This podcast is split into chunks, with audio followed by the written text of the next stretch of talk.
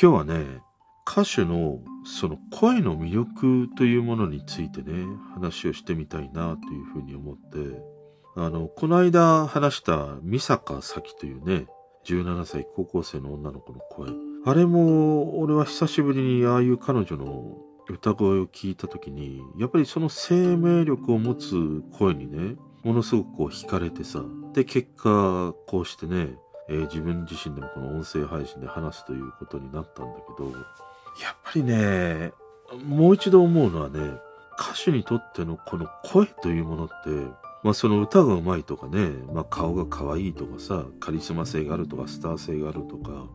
まあそういったものの、もう一番その根源というかな、やっぱり原点にあるんだなっていう。で、この原点にあるものこそが、その人を魅了したり、人を動かすときに最も必要なことなんじゃないかなっていう。そんなことをね、まあ思ったんだよね。で、それを思わせてくれたのが、松田聖子だったんだよ。今日はね、ちょっとこの松田聖子の歌声についてのね、話をしていきます。12月18日金曜日、今日も話していきたいと思います。こんばんは。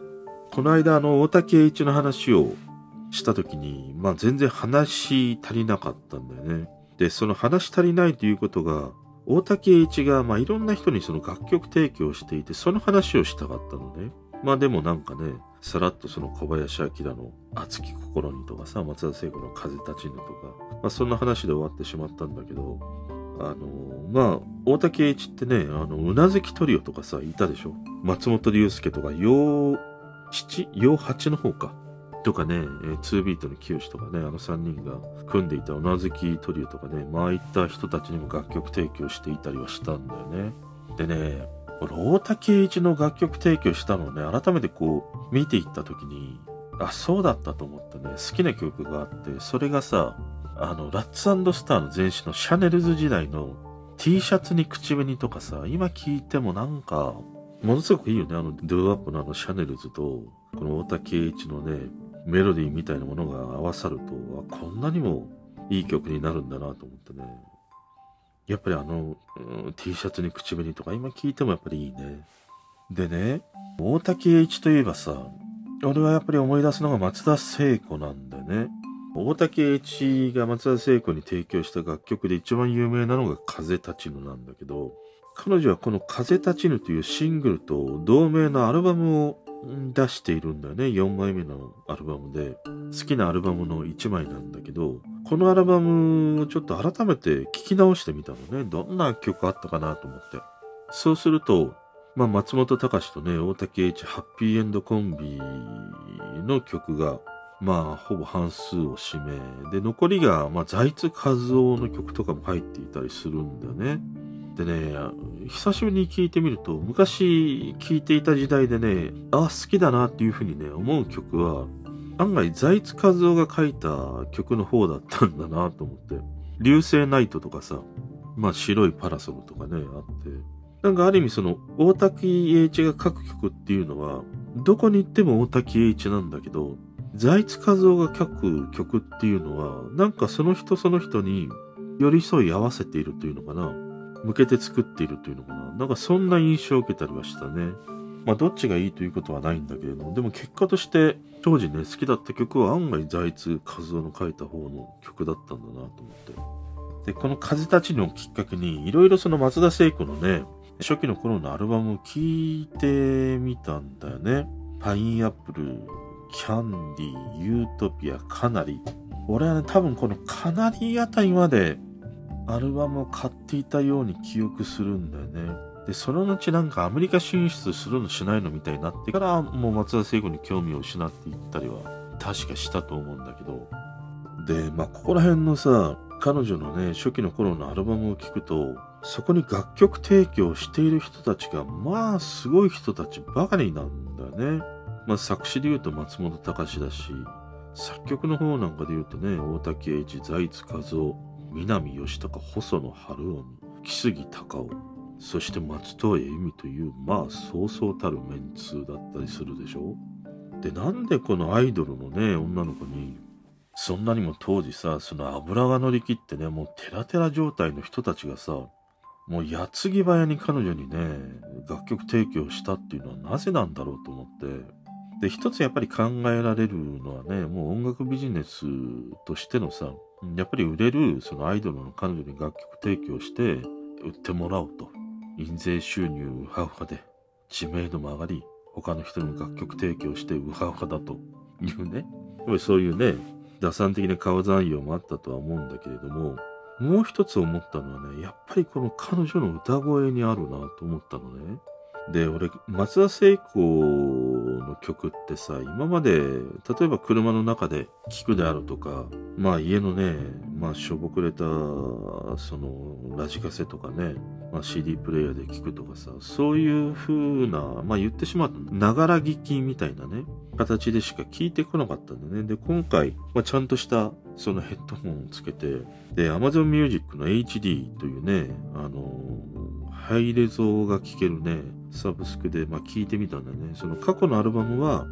ハイレゾに対応していないんだけれども、2020年の聖子松田だったかなあれとかはですね、ハイレゾに対応していて、で、その彼女の歌声を改めてこうちゃんと向き合ってね、今聞いてみると、この松田聖子の歌声に魅了されて、こうして多くのね、作詞家であり、えー、作曲者みたいなものが吸い寄せられるようにね、楽曲を提供したくなるという気持ちが、なんかわかるなと思ったの。もうなんか松田聖子がさ、まあブラックホールなのか、もうダイソンの吸引家なのかのようにさ、まあその周りにいるさ、著名なね、作詞家作曲家をとにかくこう吸い寄せるんだよね。そのやっぱり中心にあるのが、松田聖子の歌声にあるなということを感じたの。でね、彼女の声って、まあよくその、えー、透き通るようなね、まあその清涼感がある、透明感があるとかね、いろいろ言われるんだけれど、今こうしてちゃんと聞いてみるとね、やっぱり松田聖子のその透明感は感じられるんだけども、無色の透明感じゃないんだよね。その空の青空のあの淡い青が残ったかのような透明感と、もうあとね、圧倒的伸びやかさなんだよね。おおらかさと言ってもいいほどの、とにかくなんていうの？分度器で言うと、もうなんか、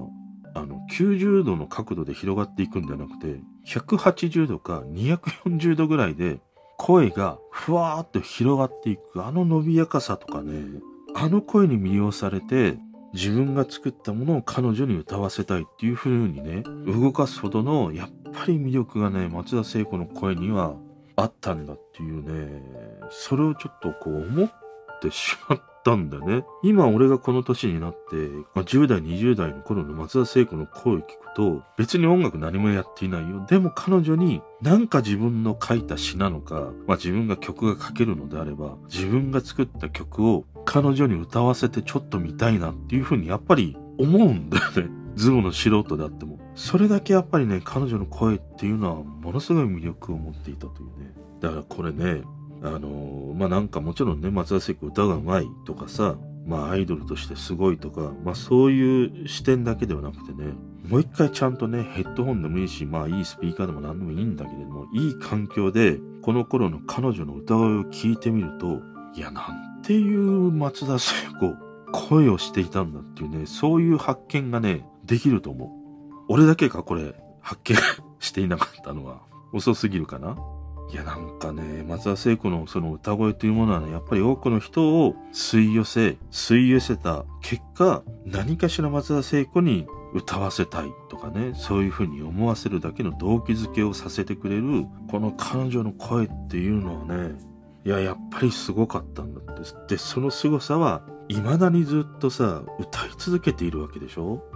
いや、ちょっと恐るべしと思うよね。俺はね、あえて言うならば、松田聖子って、昭和を代表するのがね、美空ひばりであるのであれば、この昭和、平成、令和、ずっとね、一貫して代表して、えー、日本の歌謡界、そして歌ということで言うとね、俺は松田聖子なのかもしれないというふうに思うよね。だから、まあ、あえて言うともう、美空ひばりと並んでいくほどの、やっぱり実力とね、実績を兼ね備えたこの松田聖子ってやっぱちょっとすげえなっていうことを思うね。でね、もう一つね、ちょっと思い出したのが、彼女の夫になった人だったかちょっと忘れたんだけど、歯科医の人が言っていて、結局松田聖子のね、口の中っていうのは普通の人よりも大きいんだって。まあそのあの彼女のね体験と同じぐらいの人から比べるとね、大きいらしいんだよね。だから結果としてそれで声がものすごく通るし、まあその声量ある声が出るというふうにね、言ってるのをちょっと思い出して、もうなんて言うんだろう。